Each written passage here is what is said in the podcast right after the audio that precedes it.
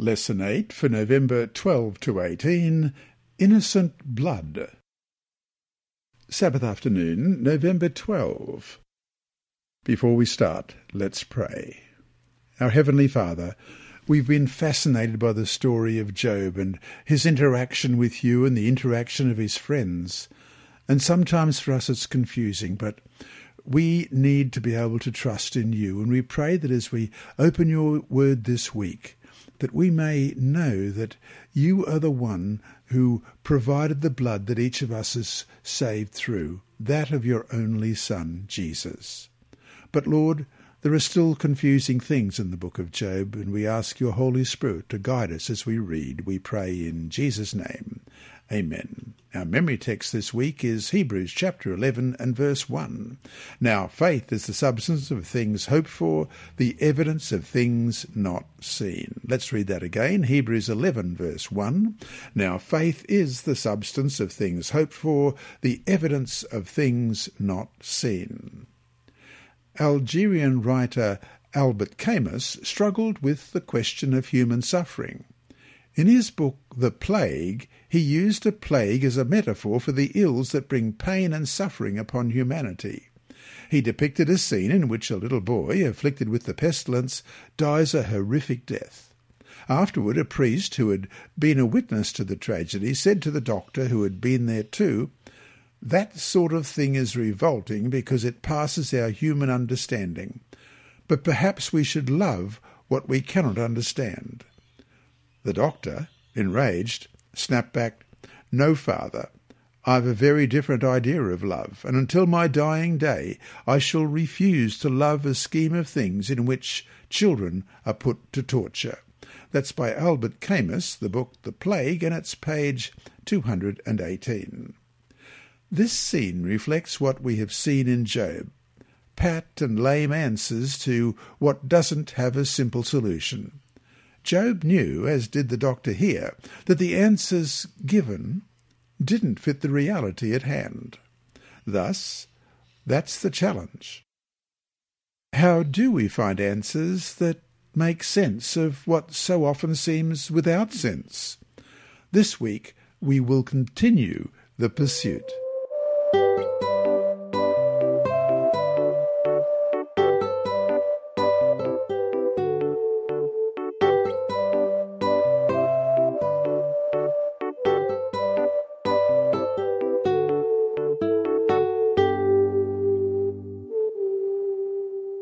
Sunday, November 13, Job's protest.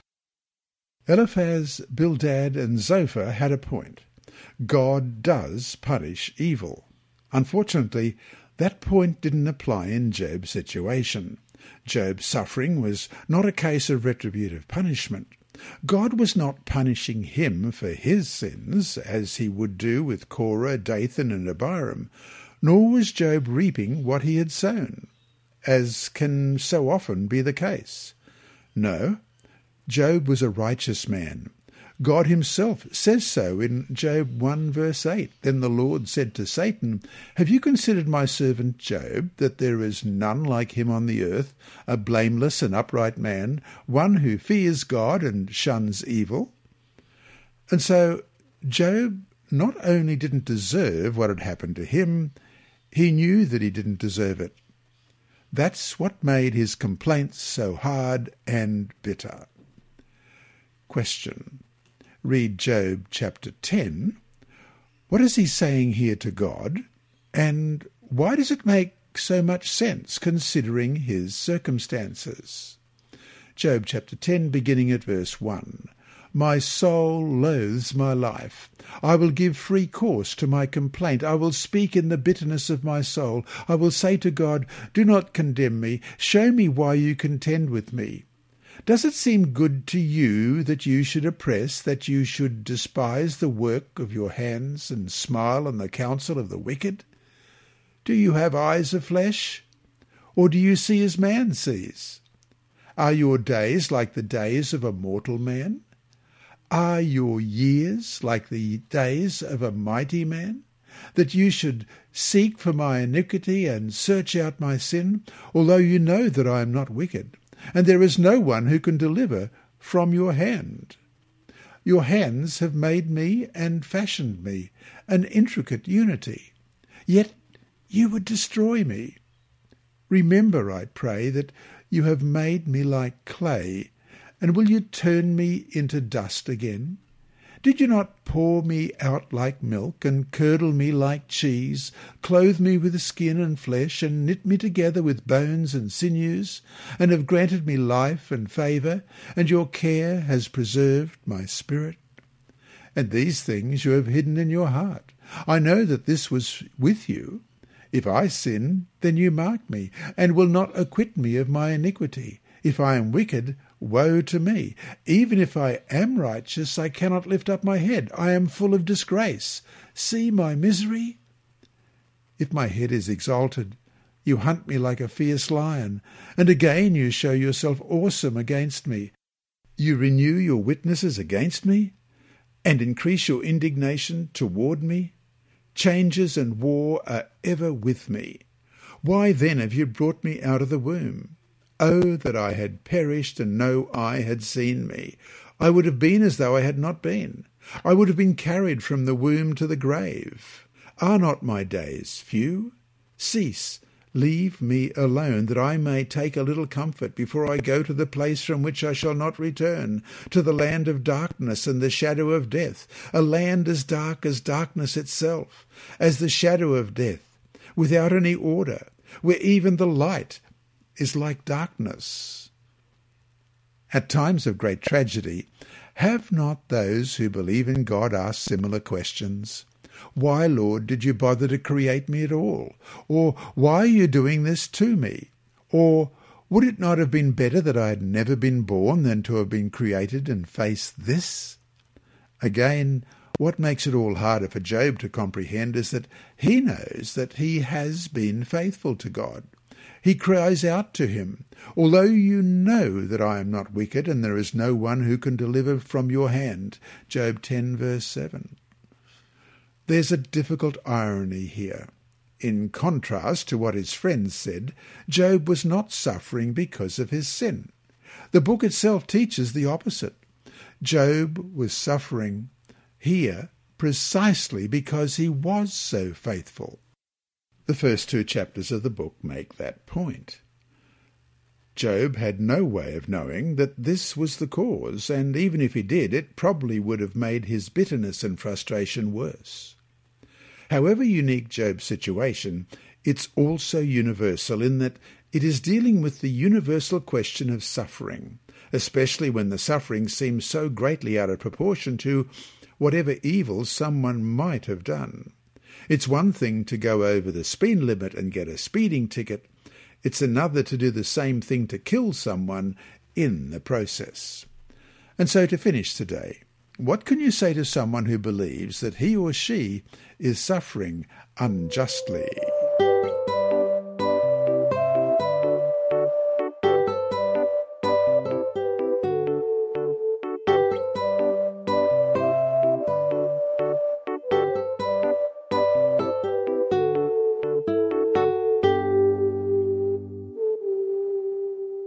Monday, November 14, Innocent Blood. We often hear the question of innocent blood. The Bible even uses the phrase innocent blood in Isaiah 59 verse 7 and Jeremiah 22 verse 17 and Joel chapter 3 verse 19, usually in the context of assault or even murder of people who didn't deserve what happened to them. If we use this understanding of innocent blood, then, as we all know, our world is filled with many examples of it. On the other hand, the Bible does talk about the reality of human sinfulness and human corruption, which brings up a valid question about the meaning of innocent. If everyone has sinned, if everyone has violated God's law, then who is truly innocent? As someone once said, your birth certificate is proof of your guilt. Though theologians and Bible scholars for centuries have debated the exact nature of the human relationship to sin, the Bible is clear that sin has impacted all humanity. The idea of human sinfulness is not found only in the New Testament. On the contrary, the New Testament exploration of the theme expands on what was written in the Old Testament. Question. What do the following texts teach about the reality of sin? 1 Kings chapter 8 and verse 46, When they sin against you, for there is no one who does not sin, and you become angry with them and deliver them to the enemy, and they take them captive to the land of the enemy, far or near. Psalm 51 and verse 3, For I acknowledge my transgressions, and my sin is always before me. And Proverbs chapter 20 verse 9, Who can say, I have made my heart clean, I am pure from my sin. And Isaiah chapter 53 and verse 6 All we like sheep have gone astray. We have turned every one to his own way, and the Lord has laid on him the iniquity of us all. And Romans chapter 3 verses 10 through to 20, as it is written, There is none righteous, no, not one. There is none who understands, there is none who seeks after God. They have all turned aside. They have together become unprofitable. There is none who does good, no, not one. Their throat is an open tomb. With their tongues they have practised deceit. The poison of asps is under their lips. Whose mouth is full of cursing and bitterness. Their feet are swift to shed blood. Destruction and misery are in their ways, and the way of peace they have not known. There is no fear of God before their eyes. Now we know that whatever the law says, it says to those who are under the law, that every mouth may be stopped, and all the world may become guilty before God. Therefore, by the deeds of the law no flesh will be justified in his sight, for by the law is the knowledge of sin. Besides the clear testimony of Scripture, Anyone who has ever known the Lord personally, who has seen a glimpse of God's goodness and holiness, knows the reality of human sinfulness. In that sense, who among us? We're going to skip for the moment the whole question of babies and young children, is truly innocent. On the other hand, that's not really the point. Job was a sinner. In that sense, he wasn't innocent any more than his own children weren't innocent. And yet, what had he done, or they done, to deserve the fate that befell them? Is this not perhaps the ultimate question for humanity in regard to suffering? Contrary to his friends' defences of clay, and as uh, we read in Job 13:12, Job knew that what was happening to him was not something that he deserved. And so to finish today, how does the experience of knowing God and His holiness, which makes our own sinfulness painful, help us to see our absolute need of the cross?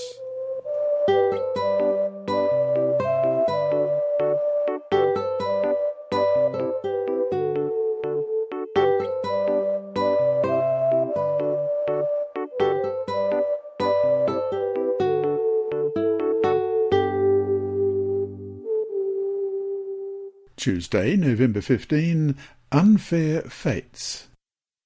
Question. Read Job chapter 15, verses 14 to 16.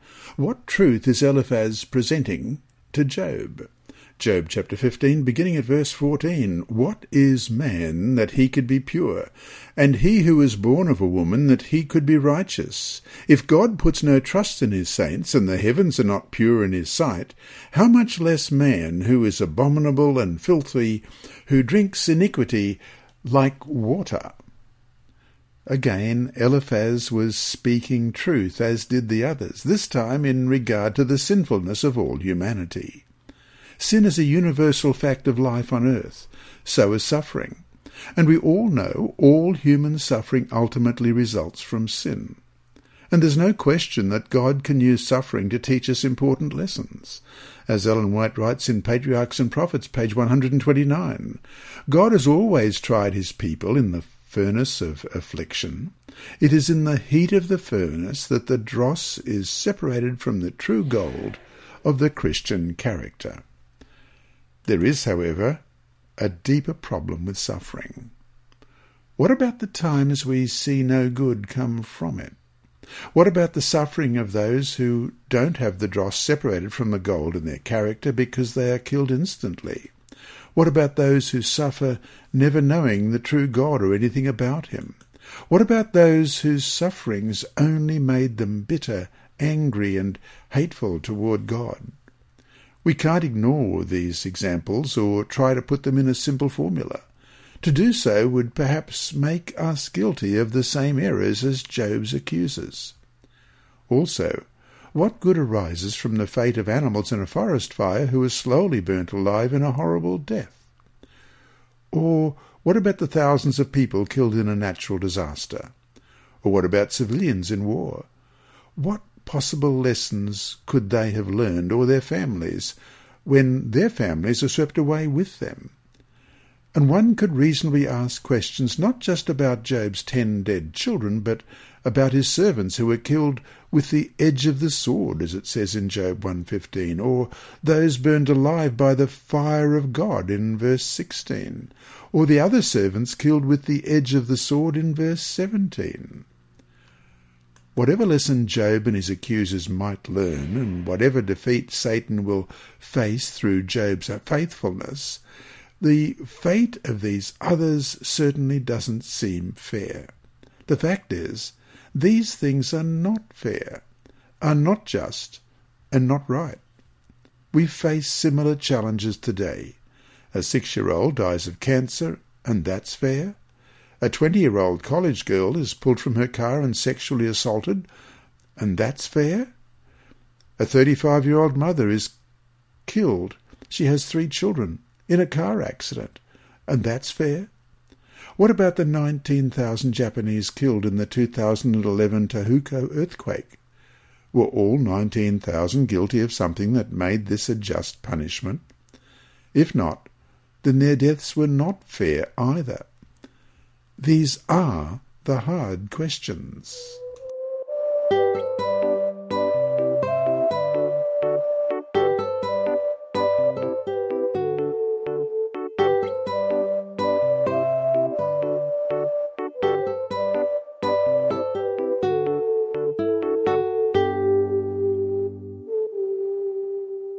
Wednesday, November 16. Sufficient for the day.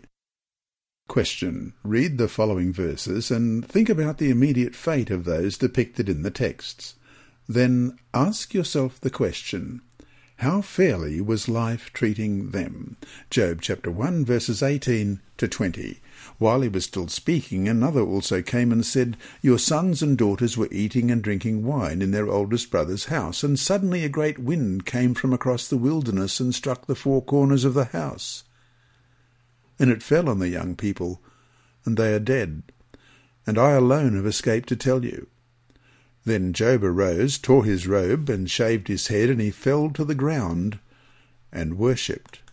Another one in Genesis chapter 4 and verse 8. Now Cain talked with Abel his brother, and it came to pass, when they were in the field, that Cain rose up against Abel his brother and killed him. And Exodus chapter 12 verses 29 to 30. And it came to pass at midnight that the Lord struck all the firstborn in the land of Egypt, from the firstborn of Pharaoh, who sat on his throne, to the firstborn of the captive who was in the dungeon, and all the firstborn of livestock. So Pharaoh rose in the night, he and all his servants and all the Egyptians, and there was a great cry in Egypt, for there was a house, for there was not a house where there was not one dead. And 2 Samuel 11:17 Then the men of the city came out and fought with Joab, and some of the people of the servants of David fell, and Uriah the Hittite died also. And Jeremiah 38 and verse 6. So they took Jeremiah and cast him into the dungeon of Malchiah, the king's son, which was in the court of the prison, and they let Jeremiah down with ropes, and in the dungeon there was no water, but mire. So Jeremiah sank in the mire. And Matthew 14, verse 10, So he sent and had John beheaded in prison. And Hebrews chapter 11, verses 35 to 38. Women received their dead raised to life again. Others were tortured, not accepting deliverance, that they might obtain a better resurrection. Still others had trial of mockings and scourgings, yes, and of chains and imprisonment. They were stoned, they were sawn in two, were tempted, were slain with the sword. They wandered about in sheepskins and goatskins, being destitute, afflicted, tormented, of whom the world was not worthy. They wandered in deserts and mountains, in dens and caves of the earth. The Bible reflects a harsh fact about life in our fallen world. Evil and suffering are real. It's only a superficial reading of the Word of God, pulling a few texts out of the whole context that could give anyone the idea that life here is fair and just and good, and that if only we remain faithful to God, suffering won't come. Certainly, faithfulness can reap great rewards now, but that doesn't mean it provides an absolute barrier to suffering and pain, just like Job. In the Sermon on the Mount, Jesus gave a powerful homily on why we need to trust God and not to worry about what we will eat or drink or wear. And Jesus used examples from nature as object lessons on why we can trust in God's goodness to meet our needs. He then included these famous words from Matthew 6:34, "Take therefore no thought for the morrow, for the morrow shall take thought for the things of itself." Sufficient unto the day is the evil thereof. Notice, sufficient unto the day is the evil thereof. Jesus wasn't denying the presence in our lives, even the daily presence of evil, from a Greek word that can mean badness, depravity, and malignity. If anything, he was doing the opposite. He was acknowledging the prevalence and presence of evil in our daily lives. How could he not? As the Lord, he knew more about the evil in the world than any of us ever could, and all of us certainly know a lot about it already. So to finish today, who hasn't tasted a bit, or maybe a lot, of just how unfair and bitter life can be? How can focusing on Jesus' acknowledgement of this evil's reality help to give us comfort and strength amid it?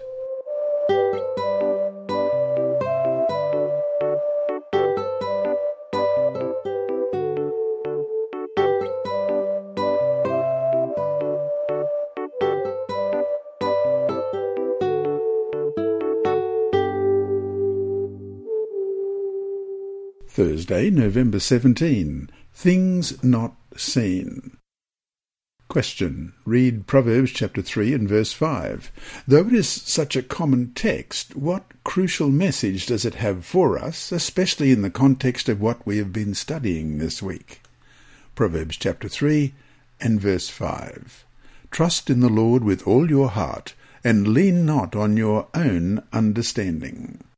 Though the case of Job is extreme, it does reflect the sad reality of human suffering in our fallen world. We don't need the story of Job or even the other stories we can read in the Bible to see this reality. We see it all around us. Indeed, to some degree, we all live it. In Job 14:1 and 2 we read, Man that is born of a woman is of few days and full of trouble. He cometh forth like a flower and is cut down. He fleeth also as a shadow, and continueth not. So again, the question we struggle with is, how do we account for suffering? The kind that seems to have no sense to us, that kind in which innocent blood is shed. As the early chapters of Job have shown, and as the Bible elsewhere reveals, Satan is a real being and is the cause directly or indirectly of so much suffering. As we've seen earlier in this lesson, quarter, particularly lesson two, the great controversy template works well in helping us to deal with the reality of evil in our world. Still, it's hard to understand at times why things happen that do take place. Sometimes, many times actually, things just don't make sense. It's at times like these, when things happen that we don't understand, that we need to learn to trust in the goodness of God. We need to learn to trust God, even when answers are not readily apparent and when we can see nothing good coming from the evil and suffering around us. And so to finish today, Hebrews 11.1 reads, Now faith is the substance of things hoped for, the evidence of things not seen. From the things that we do see, how can we learn to trust God about the things that we don't see? From what we have read in the book of Job so far, in what sense was Job learning to do just that? How can we learn to do the same?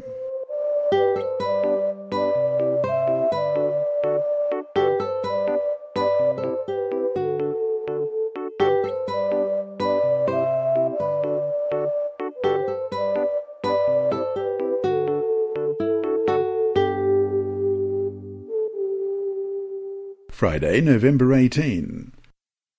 Last Sabbath's introduction began with Albert Camus, who wrote a lot about his struggle for answers, not just to the question of suffering, but to the question of life's meaning in general, which suffering made only more problematic. As with most atheists, he didn't make much headway. His most famous quote shows how little, and it comes from the myths of Sisyphus and other essays published in 1955, and this is page three. There is but one serious, truly serious philosophical problem, and that is suicide. Judging whether life is or is not worth living amounts to answering the fundamental question of philosophy. End of quote.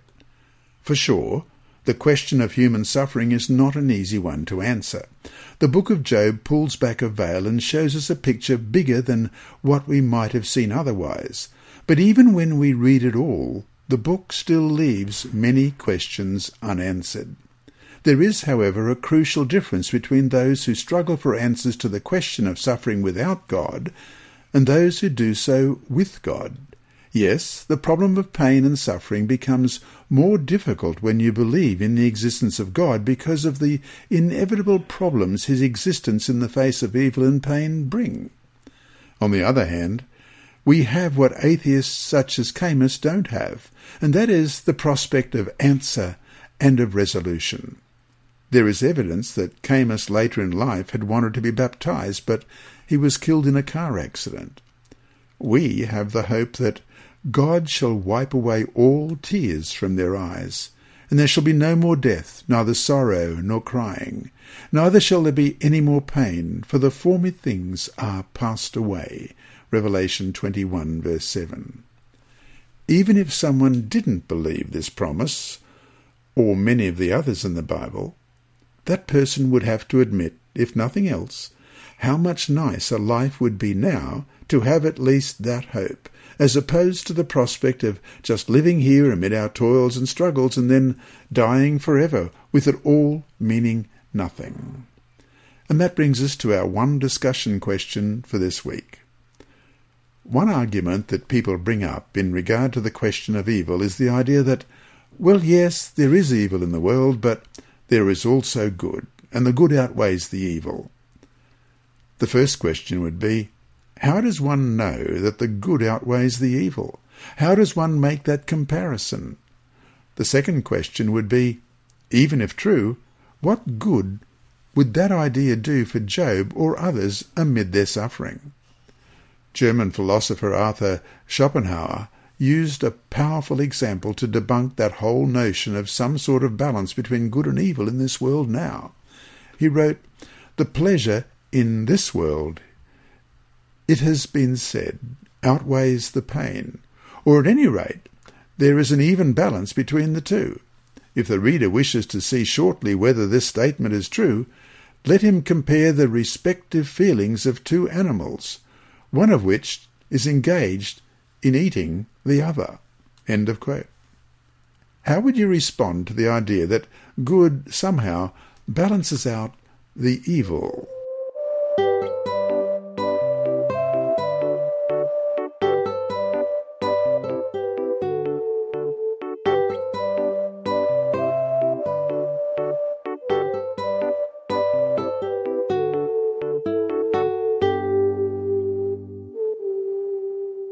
Inside Story. Our mission story this week is titled The Devil's Lies, Part 1. Rui lived with his parents in Portugal. When he was seven years old, his grandparents died. Rui wanted to know what happened to people when they died, but his uncle, with whom he'd gone to live, didn't have the answers. Rui began a long search for answers. He started by attending a Sunday school near his uncle's home. Hoping to find answers to his spiritual questions there, he often recited the prayers he had memorized, but he couldn't seem to bridge the gap between himself and God. Rui bought a Bible, hoping it would help him to understand God, but because he had been taught that common people can't understand it, he placed it on a shelf of honour and didn't read it.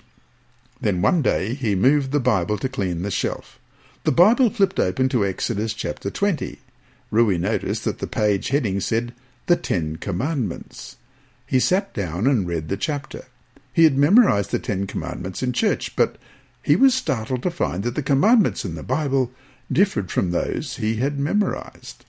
That Sunday he asked the priest why the commandments he had learned in church differed from those in the Bible. He was disappointed when the priest simply told him to follow the commandments of the church and ignore the Bible version. Rui's frustration grew. He stopped attending the church, but the emptiness in his life remained. Rui remembered hearing his relatives say that his grandmother used to speak to spirits. Rui wondered whether he had the same ability. Feeling frustrated because he couldn't find the answers to his spiritual questions in church, he decided to seek the answers from the dead. He went to meetings to call on the spirits and soon began to sense a spiritual presence with him. Soon he was deeply involved in the spirit world. He found a book on witchcraft and began studying it. But some of the instructions were so horrifying that he destroyed everything he had that related to the spirits. He kept only his Bible.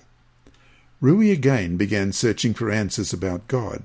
He attended several churches and asked many questions, but what they told him left him confused and frustrated. And to get the rest of this story, we'll need to read the continuation in next week's Inside Story. Have a great Sabbath.